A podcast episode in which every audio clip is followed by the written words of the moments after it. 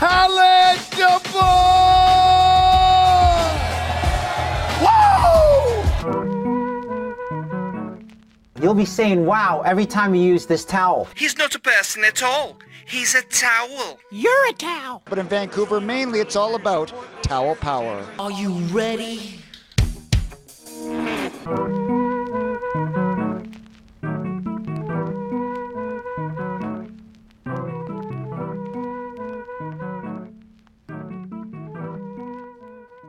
Hello, everyone. Welcome to a bonus special episode of Power of the Towel. I know you're not used to hearing me like this after a game. You're usually used to one Kyle Bowen, but Kyle Bowen couldn't make it tonight. He's in enemy territory in Calgary, so I've been tapped to host the post game show for this network. Yes, the post game show for the Next Misconduct Network, and we'll we'll be brief.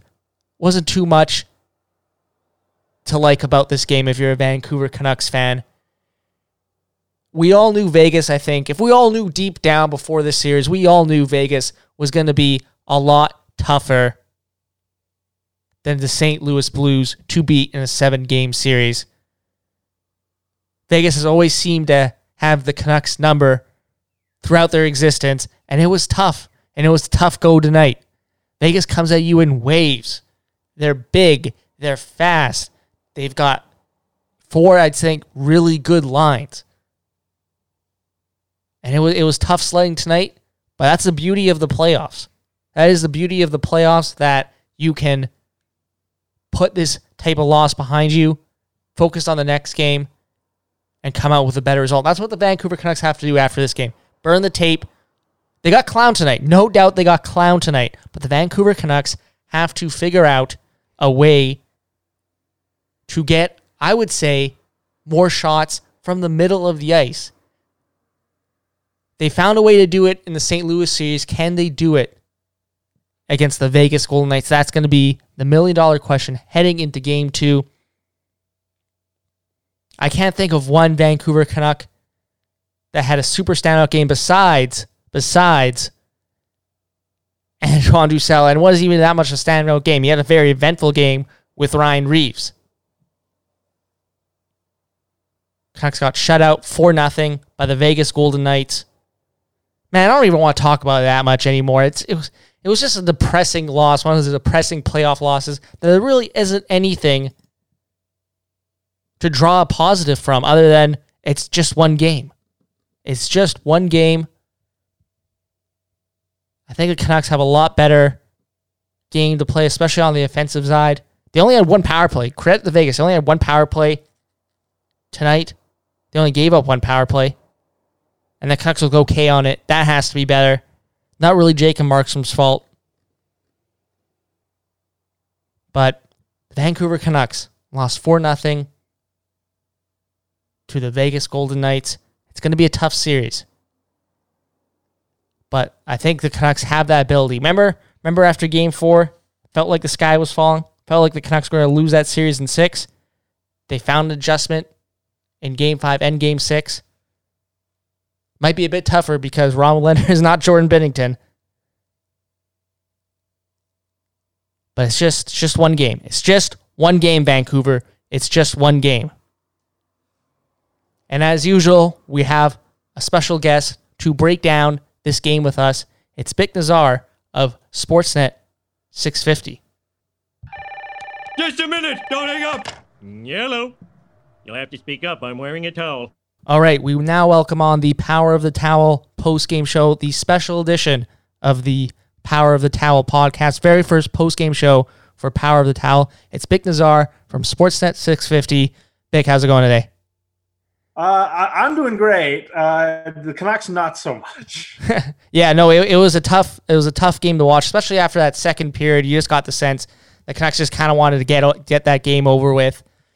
Is, is this what the series is going to be like the rest of the way? Like I know, I think before the series, most people would have said Vegas is obviously a lot, a lot, not maybe not a lot better, but definitely better than St. Louis. They're a lot quicker. They've got three to four really good lines they can roll at you. Cal- calm the city down. Calm the people down. Is this gonna? Is this what this entire series is gonna be be like? Well, generally, as a rule of thought, uh, I, I like to use a phrase of no team is as good as they look and no team is as bad as they look, right? You can have an off night and recover, and you can have everything go right and fall back. And it fe- feels like both teams hit their peak or their crevice tonight. Uh, so Canucks aren't this bad, and the Vegas Golden Knights aren't that good. Uh, they- they'll they'll slowly work their way towards the middle, but a lot of things went Vegas's way that are tougher to correct for the Vancouver Canucks. That's a big concern that they struggle to move. Uh, now, how high that execution exists always uh, is is going to be interesting to watch, and how quickly Tyler Myers gets back in this series, if at all. Um, he could help moving the puck, but yeah, there, there's real challenges the Canucks are going to have to figure out here that uh, and quickly. So I keep coming back to the fact that, and I said this in the intro of this podcast, that it, it felt like the sky was falling when the St. Louis Blues tied it 2 2. There was a sense around the city, and a few of my friends talked to me about it that, okay, well, this comes, St. Louis Blues are going to win this game series in six games, and the Canucks make that, made those adjustments. Are you conf- confident that the Canucks can make those adjustments heading into game two? Yeah. Uh, again, in what context? To win the series or make it I competitive? would, uh, yeah, I would like them to win the series. Yeah. Okay. Yeah, look, I, the formula is still the same. The formula is still going to be Jacob Markstrom performs well. Uh, they draw penalties and get on the power play, and they play at evens and, and break even at least at even strength.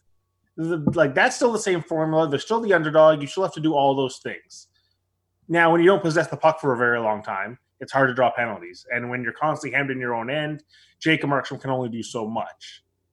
But if they start correcting how to get out of the zone, then all the other things start to happen. But today they really struggled. The puck support was, and, and full credit to Vegas, right? Like any guy that was supposed to be an outlet got crushed into the sideboards. The defenders, you know, didn't communicate, and they had issues getting the puck to each other. Uh, that's a full credit to how Vegas forechecks. One guy who had a one player who had a really rough game was Alex Edler. I still think he's a serviceable NHL defenseman. It just feels like at this point in his career, going up against a team like Vegas that's super quick, super fast, he's going to get exposed out there, and especially with an injury like Tyler Myers, and we already know the lack of defensive depth with the Vancouver Canucks. Maybe he's playing a few too many minutes. Yeah, I, think because we come into this, what is this game eleven? Yeah. um, you would Sounds hope, about right.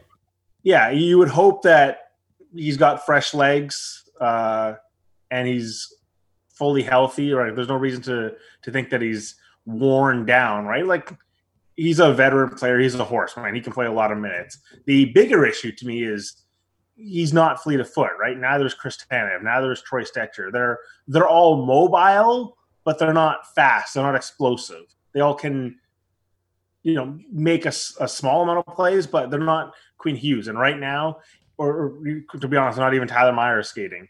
Uh, to be honest, I need more guys that are at that level that can you know play with acceleration, play with pace, and and get moving. Not even just passing the puck, but beat a guy and then make a play.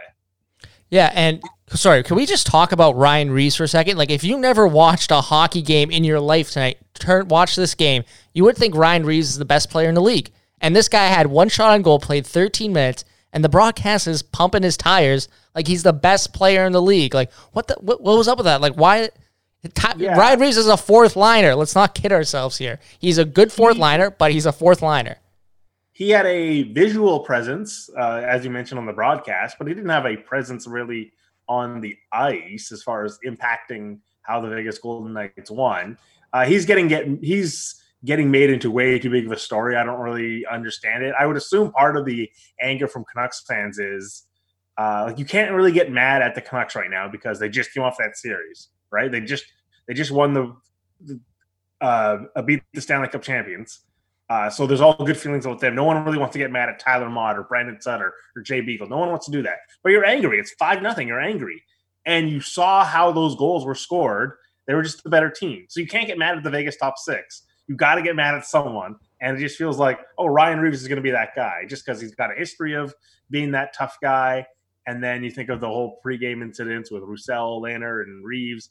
The anger is just going to get directed there, and and I think it's misguided. Just focus on yourselves. Focus what you can correct more so than Ryan Reaves. Because if you let Ryan Reaves into your head, you've already lost the series. And that's what it's kind of a te- feeling like from a from a fan's perspective is Ryan Reaves is going to be that guy. It's going to be like Michael Ferland back in 2015. It's gonna, they're just going to mention him constantly on the broadcast. Sorry, what do you Or think? Sorry, go ahead. Bufflin back then, right? Oh Like, yeah, it's one of those a picture of these situations. Yeah. Uh, So, what do you think Roussel whispered to Reaves when he got his uh, 10 minute misconduct for uh, for hugging him? Are you interested in maple syrup? I don't know. Like, it, could be any number of. Uh, I, I get what he's. I get what the officials are trying to do. Right, like you were warned. Basically, this is you stepping a boundary because of of you, you know, violating our our rules that we, we set for you. And we we we gave we, we gave you a chance basically to correct yourself, and you didn't go for it. I get what the officials are trying to do, but that's utterly ridiculous to give him a 10 minute misconduct.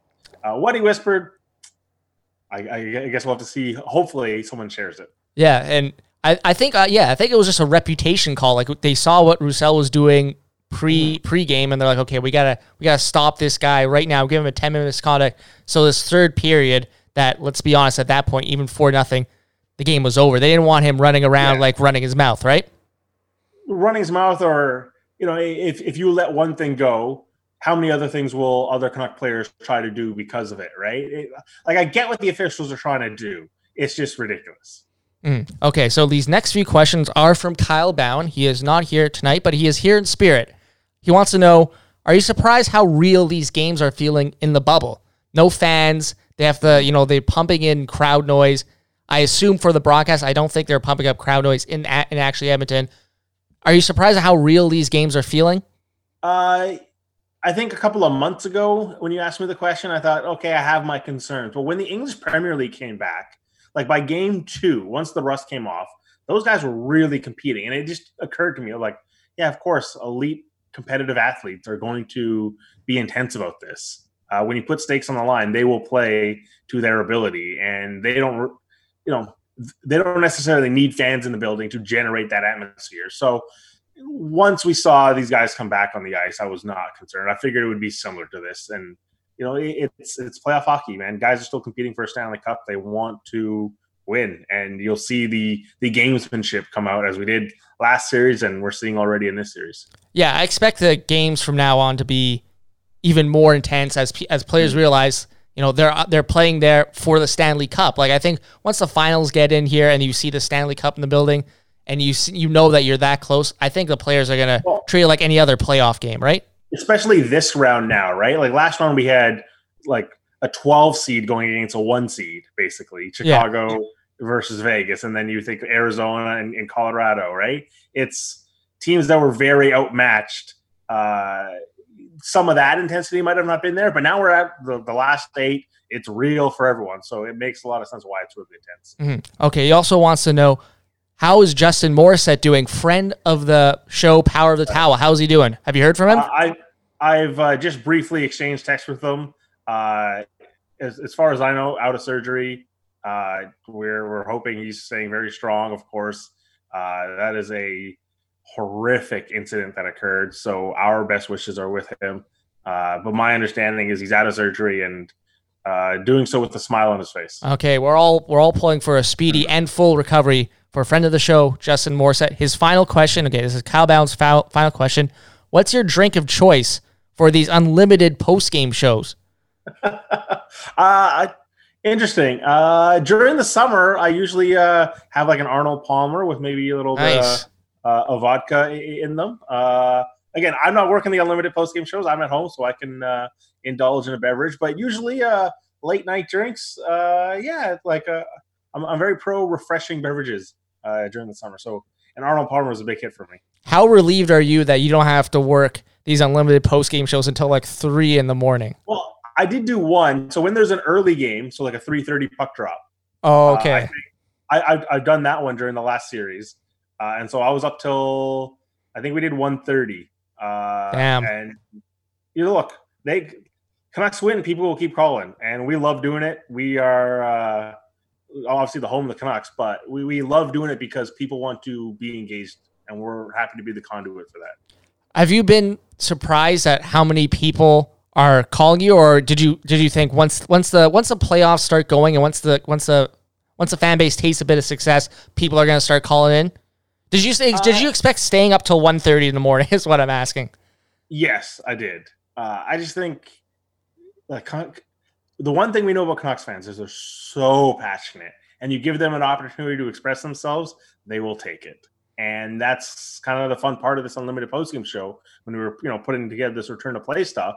Know, we just thought if if if we're okay to do it, Canucks fans will support it, and uh, fans have absolutely done so. It's it's been a lot of fun. I know, you know, talking with Walker and, and Sat, they've been thrilled to do them, uh, and it, it's a it's part of the relationship we like to build to, to engage with fans. Awesome. Uh, Vic, thank you so much for doing this. And hopefully we can have you on if the Canucks go on a bit further and me and Kyle can interview you as well, not just me. For sure, man. Uh, anytime, I'm happy to do them. All right. That was Vic Nazar of Sportsnet 650. Appreciate him coming on. And that is the post game show, the very first ever post game show for Power of the Towel. Yes, Power of the Towel. Not sipping on a 40. Forget sipping on a 40. This is Power of the Towel post game show. This was a lot of fun to do by myself. I was surprised at how much fun I had doing this by myself. No offense to Kyle, but this was a lot of fun. And I hope you had fun listening to this show as well, the post game show for Power of the Towel and the Next Misconduct Network. Once again, I am your host, Nick Bondi. Thanks for listening.